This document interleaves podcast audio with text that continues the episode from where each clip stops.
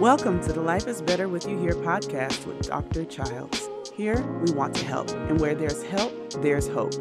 A short disclaimer this podcast is not a replacement for therapy.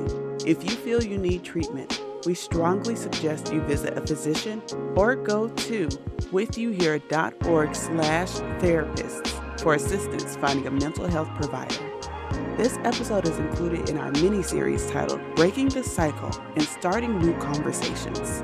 Subjects in this series may trigger some or contain topics not suitable for certain audiences. Please use your discretion. Our topic for today is conversations around sex, consent, and boundaries. Now, here's our host, Dr. Childs. Hi, and welcome to another episode of Life is Better with You Here I'm your host, Dr. Shavana Childs, and I am so glad to be with you today. Today, our topic is going to be on conversations around sex and consent and boundaries. But as you know, before we get started, I always like for us to center ourselves. So today, we're going to do an exercise called Satisfying Your Thirst. It's just a grounding exercise, which I think is very appropriate for what we're going to be discussing today. So find a place, relax as I guide us through this meditation. In preparation for this journey, take a deep breath and close your eyes. As you inhale, roll your eyes upwards behind your closed lids. Then, as you exhale, let your eyes relax and rest wherever is comfortable. Your eyes are relaxed. Your lids are heavy. And any tension you might be carrying in your forehead is dissolving away. You are floating gently and continually into a state of relaxation. As you continue to relax, imagine that you are hiking in a remote wooded area far from any roads, towns, or people.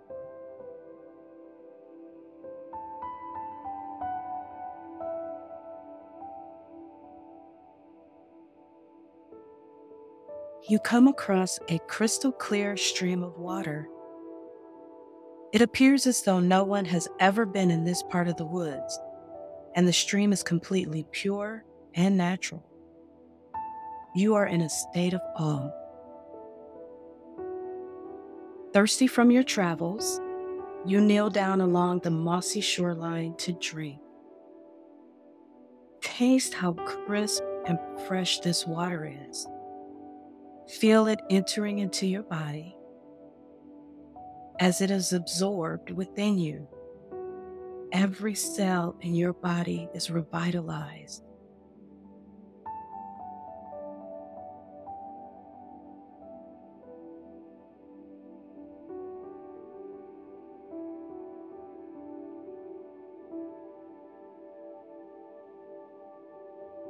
This sensation is an experience to be shared. Bring it back with you now as you open your eyes and return from your journey. I hope that was a really relaxing and nice journey. Often we drink this bottled water that says it's from the springs of some mountain. And it's nice to imagine some crisp, clear, fresh water that's revitalizing our spirit, our soul, ourselves, to get us back to that healthy version of ourselves. So today we're going to be discussing a healthy topic. We're going to be discussing sex, consent, and boundaries. You know, we often talk about sex, but we don't go in depth about it. We talk about dating, but we don't go in depth about it. And we talk about sex and we go straight to it. And we skip this whole concept of having intentional conversations about sex. I always talk about having intentional conversations. And what I mean by intentional conversations is intentional conversations about everything. When you have an intentional conversation, it doesn't matter the topic, but what matters is the intent. What do you want to get out of that conversation? What do you want to learn? What do you want to say? And how do you want to be heard? So that's what we're going to talk about today.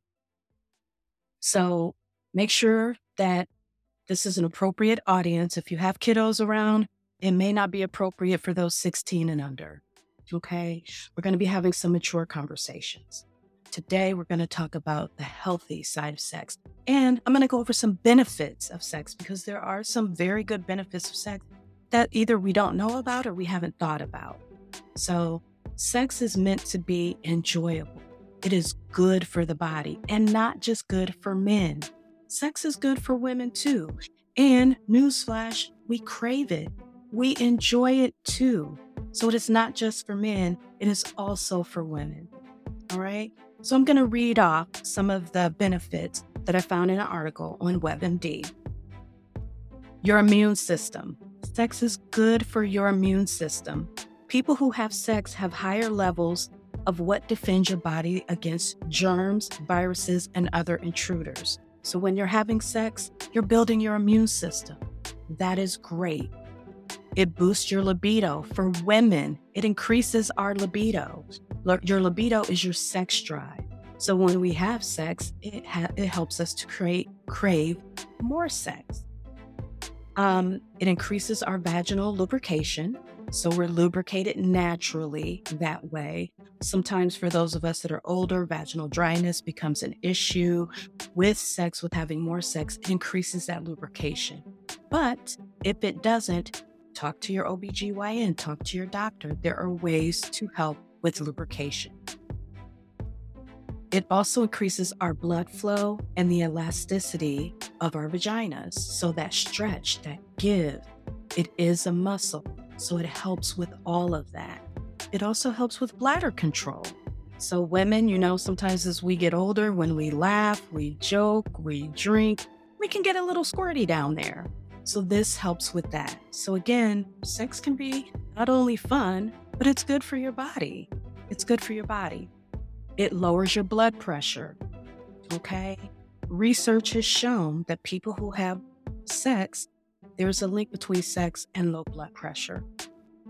It counts as exercise. I've always said this. It is a good stress reliever, it is a natural antidepressant, and it's exercise. Um, it says here that you burn five calories for every minute of sex. So hopefully you're having sex for about 30 to 40 minutes. That's a lot of calories to burn. Even if you did seven minutes, that's 35 calories. Most of us are involved for more than seven minutes. And if not, let's get our game up. Let's make this a marathon. Doesn't have to be a sprint, but it can be a marathon. Let's make it longer. And sex is just more than that sexual act. It's that intimacy. It's the kissing, the cuddling, the foreplay that happens before sex, because sometimes that's the turn on. And this is what we're going to have conversations about. Um, there is a lower risk of heart attack. Okay. A good sex life is good for your heart. Okay. Um, besides being a great way to raise your heart rate, it helps keep your estrogen and testosterone levels in balance. So, again, this thing that was created for us is good for our bodies in many ways, more than just procreation. Sex does a lot of things that are good for our bodies. Less pain. This I did not know. However, um, orgasms release a hormone that helps raise your pain threshold. So, more sex, less pain. Got a headache? Might want to consider sex. It might help with that. And I want you to think about this. How many times have you been stressed out? You've been achy. You aren't feeling good. You have sex, and all of a sudden, you find out you feel better. There's a reason for that. It releases a lot of feel good hormones. Men, listen up. Men who have sex and ejaculate at least 21 times a month lower their risk of prostate cancer. Hear me again. Men who frequently have sex or ejaculate, and that's with or without a partner, at least 21 times a month, you lower your risk of prostate cancer. That is a big health problem in our society. So, this is one of the natural ways to lower that risk. So, this is a way of taking your health into your own hands, literally and figuratively. It improves sleep.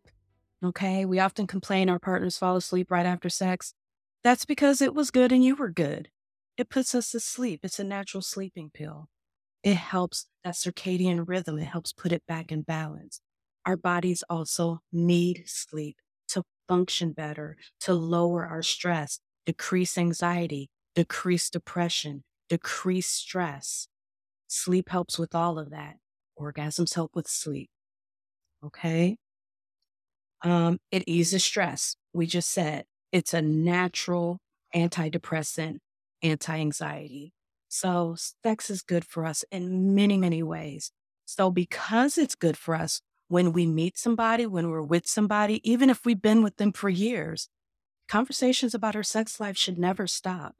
As people, we evolve. Who you were at 20, you are not at 30, and who you are at 30, you probably won't be at 40 and 50.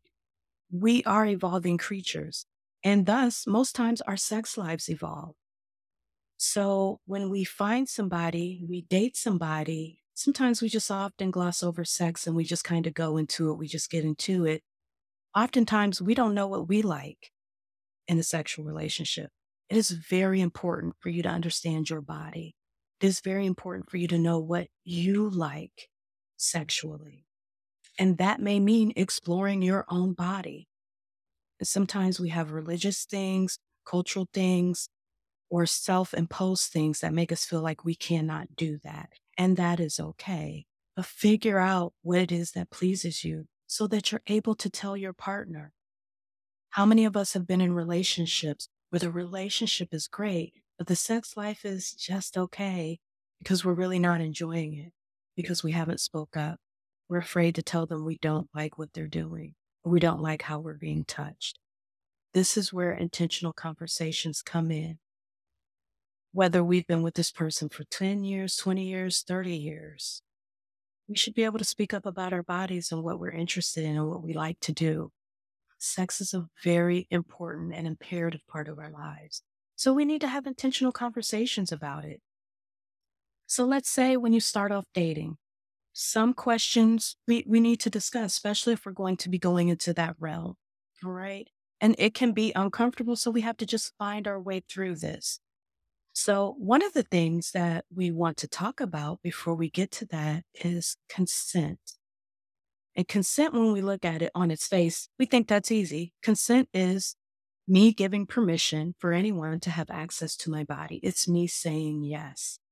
But a lot of us get concerned about consent. We don't know necessarily how to say no, how to say yes.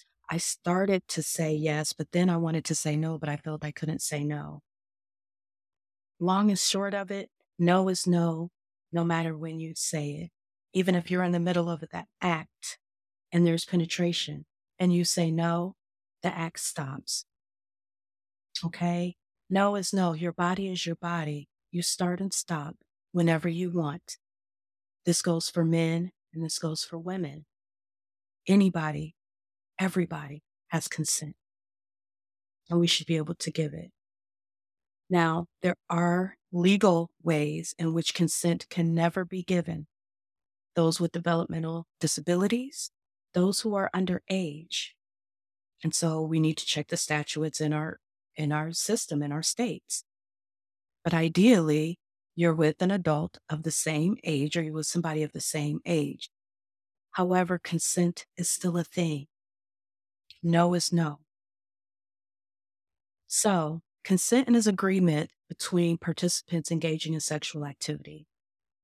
It should be clearly and freely communicated. There is no coercion. There is no talking somebody into it. There is no assuming what they meant. Okay. Assumption is very, very dangerous because what I assume could not be what the other person understands. We should not assume. We should always ask. We should always talk about it and make sure we are clear. And we'll talk about something later that's called enthusiastic consent, where it can kind of get a little bit messy, which is why we need to talk. We need to open our mouths about what we want, what's okay, what's not okay. Consent, again, cannot be given by those who are underage, intoxicated, or incapacitated by drugs or alcohol. If drugs or alcohol are involved, A, question yourself do you really want to be involved in any kind of activity with somebody who's intoxicated? They cannot give consent, you should want to be with somebody who is able to make that decision, who wants to be with you. And again, with underage people, we need to check the reality of what we're getting into. Um, if they're asleep or unconscious, for some people, this is a no brainer, but for other people, this is a gray area. And for those of us, we think, of course, I'm not going to have sex with somebody who's asleep or unconscious. But there are people out there who are not of the same mindset. So again, this is when we talk to our sons and daughters about going out and being careful of who you accept drinks from or who brings you something in an open container. These are intentional conversations we have with our young adult children when they're in their teens and their 20s and they're going out about what's acceptable and what's not, and to keep them safe. Because if somebody drugs them or roofies them, all of this goes out the window because if they're unconscious, intoxicated by drugs or alcohol, they cannot give consent. They're impaired. So, again, another intentional conversation to have with our kids. Okay, if someone agrees to an activity under pressure or intimidation, it's not consent, it's intimidation. You should never be intimidated into having sex. You should never be coerced into having sex. It should always be your decision. It is a choice that you either grant or you take away. It is your choice. It is consent for a reason. Um, unequal power dynamics. A boss and an employee can't really give consent because if I'm afraid I'm going to lose my job, I can't give consent to this, this situation. So there's a lot of areas where consent gets blurred. So we have to be aware of those things. If you think you're in a power differential with a professor and a student or a boss and an employee, um, any situation where you feel you have something to lose if I don't do this, that's not consent. That's being coerced. There's a power struggle there. So these are the things that we have to look out for when we think about consent. So again, consent on its face is giving my permission, but there can always be situations. There can also be situations where we feel like we don't have an option. You always have options. You always have options. So, how does consent work? Consent works when you're engaging in a sexual activity um, and it's about communication. You should always be talking. And again, like I said, you can be, let's say we have two consenting adults. They're the same age. There's not a power differential here. There's no alcohol involved. Everybody's sober. Everybody knows what they're doing. Okay. You can be in the middle of an act. If you decided in the beginning, yes, this was okay. Yes, I'm feeling this. This is great. And then somewhere along the line, eh, I kind of changed my mind. I don't want to do this. You can say no. You are not obligated anywhere in that act to be like, eh, I started this. I should finish. No, you don't have to. And if the other person is upset, they can be upset. They're allowed to be upset. That does not obligate you to complete or finish something you don't want to do. And if it goes any further after that, after you have said no, then it becomes a legal problem because then that's assault. Then that's a rape. Then that's a sexual assault. And that's a whole nother issue. So let's be clear consent can happen at any time. It can happen at the beginning. You can say no. It can happen in the middle. It can happen anytime. You are always able to change your mind. And that's where some of us get confused. Well, I started it and I said yes, so I figured I should go ahead. No, you don't have to. And that's where conversation comes in. That's where we set boundaries. Um, withdrawing consent, you can do it verbally. You can also do it non-verbally. You can push away. You can close your legs. You can put back on your clothes. Consent looks like a lot of things, but verbal is best. So that you know that you have been heard. There are no questions about that. And so as we talk, I said we would get to something called enthusiastic consent. And this is where it can kind of look blurry. So I'm just going to read to you what it is. It's a newer model concept for the. So now we're going to talk about something called enthusiastic consent. Um, and it can look a little bit like I started and maybe I was giving cues and it looked like I wanted to go through with it, but I'm not really ready. So I'm going to just read you what it looks like. It's a newer concept model for the understanding that consent focuses on positive expressions of consent. So, simply put, it means looking for a presence of a yes. So, a presence of a yes means, yes, I'm kissing you back. Yes, I'm hugging you. Yes, I'm doing these things. But you don't hear a no. I'm not saying no, but I might be slowing down. I might freeze because I don't know what else to do. Fight, flight, or, freeze. And I think with the enthusiastic consent, there's a freeze component that might come in where I'm not fighting, I'm not flighting, I'm not leaving, but I freeze. And I don't know how to say no. I'm not saying yes, but something has triggered me and I don't know what else to do. So I freeze.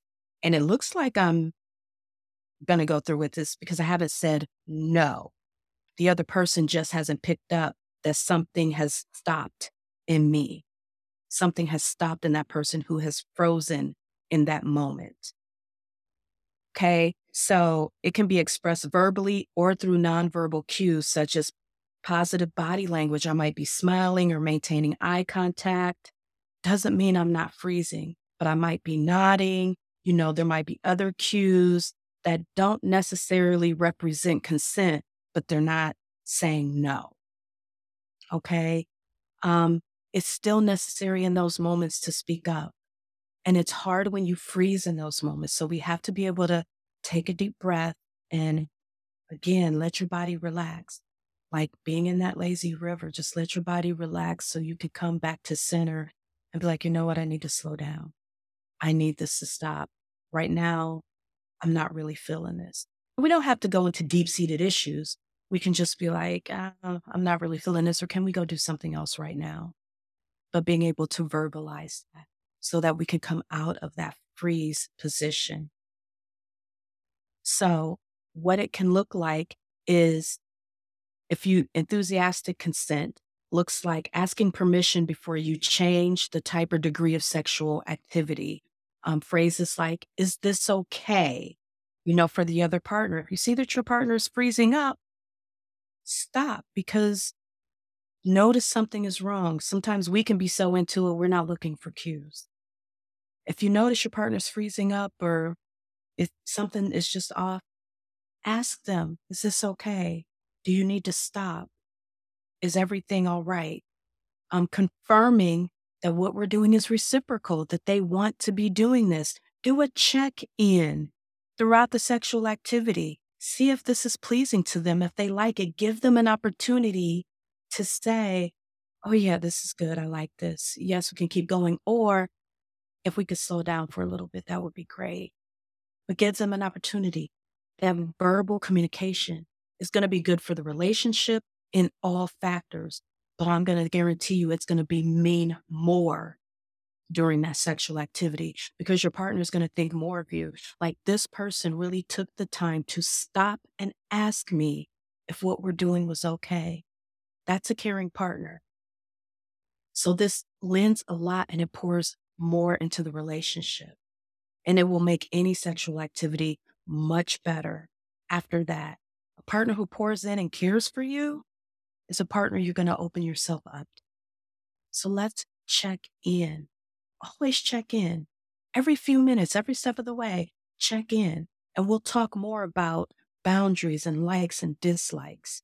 And so if you see that person freeze, you can give them a moment to come down and ask what's going on or if they like, or we just change and do something else, or we stop and be okay.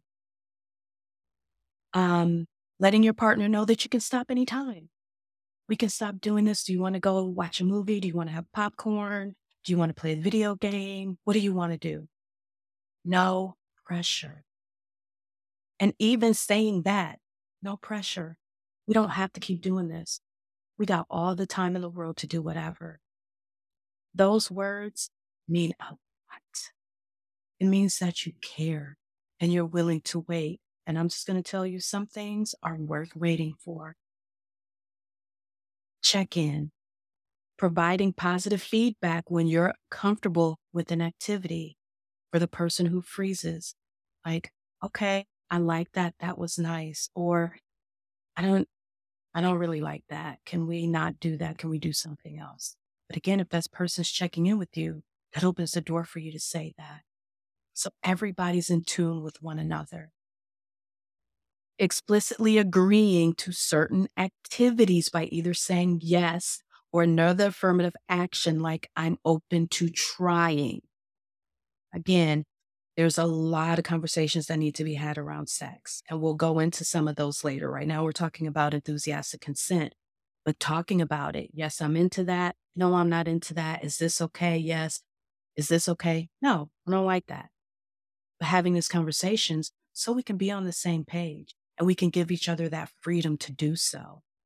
Um, using physical cues to let the other person know you're comfortable taking things to the next level. Okay what enthusiastic consent does not look like, the things you don't want to do, refusing to acknowledge a no. This is when we go into assault. This is when we go into rape. If somebody says no, it is a no. I don't care where you are in the stage of the act. it is a no. A partner who is disengaged, non responsive, or visibly upset those are all cues that something is wrong. They may have frozen and not know what else to do. Remember that fight, flight, or freeze. If they're freezing and they're crying and they're shaken, there's a problem. Stop. Ask them if they're okay. See what's going on. Check in. This is not consent um, assuming that wearing certain clothing, flirting, or kissing is an invitation for anything more. Sometimes a kiss is just a kiss. Flirting is just flirting. I will let you know when I want more. They will let you know when they want more. One step at a time. Remember, marathon, not sprint. Someone being under the legal age of consent as defined, as defined by the state, someone intoxicated, someone incapacitated, co- unconscious, um, drugged, alcohol. That is not consent. That is coercion. Um, pressuring anyone to any sexual activity. That's not consent. That could lead to charges because of sexual assault molestation. Assuming you have permission to engage because you did it the last time. Just because we had sex before does not give you carte blanche to me thereafter. Every act requires consent. Every act requires consent. And this is where we like to set up physical boundaries. So there has been arguments in the past where they were wearing this or they look like that, or their body reacted. And so they thought it was okay. We can have an erection. Women can still physically respond because our bodies are our bodies. There can be an erection, lubrication, arousal, or orgasms are involuntary at times meaning your body might react one way, even though you are not consenting to the activity. Those physical reactions do not mean you consent. It just means that those physical reactions do not mean that you consent. It just means that your body responds to certain things. That is not consent. And if you're the person who has frozen and yet your body is still reacting, that is not your fault. that is your body responding, and a no is still a no. So we want, I want you to keep that very much in mind. Hmm. Our bodies can respond. That does not mean we give consent. So sometimes perpetrators will use that fact to say that consent was given when it was not. We are human beings. Our body have has automatic responses. Like you just heard me cough. I didn't give consent to cough. My body just did that. Okay. So I just want you to be aware of that. Sometimes a physical reaction or what's happening to us does not mean we give consent. So now we're going to talk about boundaries. And this is what we set up in our relationship to know what we like, what we don't like, what's good, what's bad, what's, you know, what your vibe is for your sexual experience. As people, we are not monolithic. As Black people, we are not monolithic. There are conversations that need to be had around sex. Everybody is not what some people call vanilla sex. Everybody does not like missionary. Some people like different positions. Sometimes we need to talk about that. Not sometimes, we need to talk about that. Because if you are a straight laced person and you want a straight laced person, I think this is a conversation you need to have when you're about to cross that area and expand your, your relationship to a sexual relationship. If you have somebody who's into BDSM, bondage, sex, um, sadomasochism, domination, kink, and you're not, that might be a little bit of a problem. So that's the conversation needs to be had. The conversation might include how many partners you've had. The conversation might include whether you've had any STDs or sexually transmitted infections. The conversation might include do you want to have an open relationship or do you want this to be an, a monogamous relationship? It might include your turnoffs, your turn ons, what your kink is, even if you know what kink is. Explore all of that so that you have the best sexual relationship that you can possibly have. What makes you feel safe? Again, that fight, flight, or freeze. What makes you want to fight? What makes you want to fly? What makes you freeze in situations? having a partner that you feel safe enough to have those conversations with. Um, adventurous or play it safe. You know, do you like bondage? Do you like shibari, which is the Japanese art of being tied up? What's your kink? Do you have a kink? Do they have a kink? What do you want to explore? Do you want to go to a sex club? Do you just like plain, regular, vanilla sex? Or do you like to mix it up a little bit what does it mean to you? These are conversations that need to be had so that you're not surprised going in and that each person kind of knows what the other person likes. And can we explore things together? Are you open to this? Does this feel good? Is this okay? Having those conversations and setting the boundaries about what you like is important. And setting a boundary doesn't put you in a box. It may very well take you outside your box but knowing what your boundaries are and having your partner know those boundaries as well, because those boundaries could expand. But we won't know if we don't have the conversations. So let's start having good conversations around sex, consent, and boundaries. Boundaries are very important. They change as your life changes. Um, it's trial and error. Sometimes I like this, sometimes I don't. I didn't know I liked that. Wow, I like that. Let's try this. If you're having sexual issues, if you're having some trauma that's coming in the past, seek a sex therapist. Life is Better with You here has tons of resources for therapists, individual therapists, couples counseling, marital counseling, sex therapists. There's a ton of things. Um, we'll also give you the information if anybody, you know, any sexual assault, anything like that. There's a sexual assault hotline 24 hours a day. We put the number up 1 800 656 4673. Remember that communication is key. Permission to make mistakes and being honest with yourself. It is okay. It is your body. You treat it how you want to be treated. If you've experienced a sexual assault, you are not alone, and it is not your fault. Speak to someone who you trust or a trained professional to deal with that, and let's get you back to a healthier sex.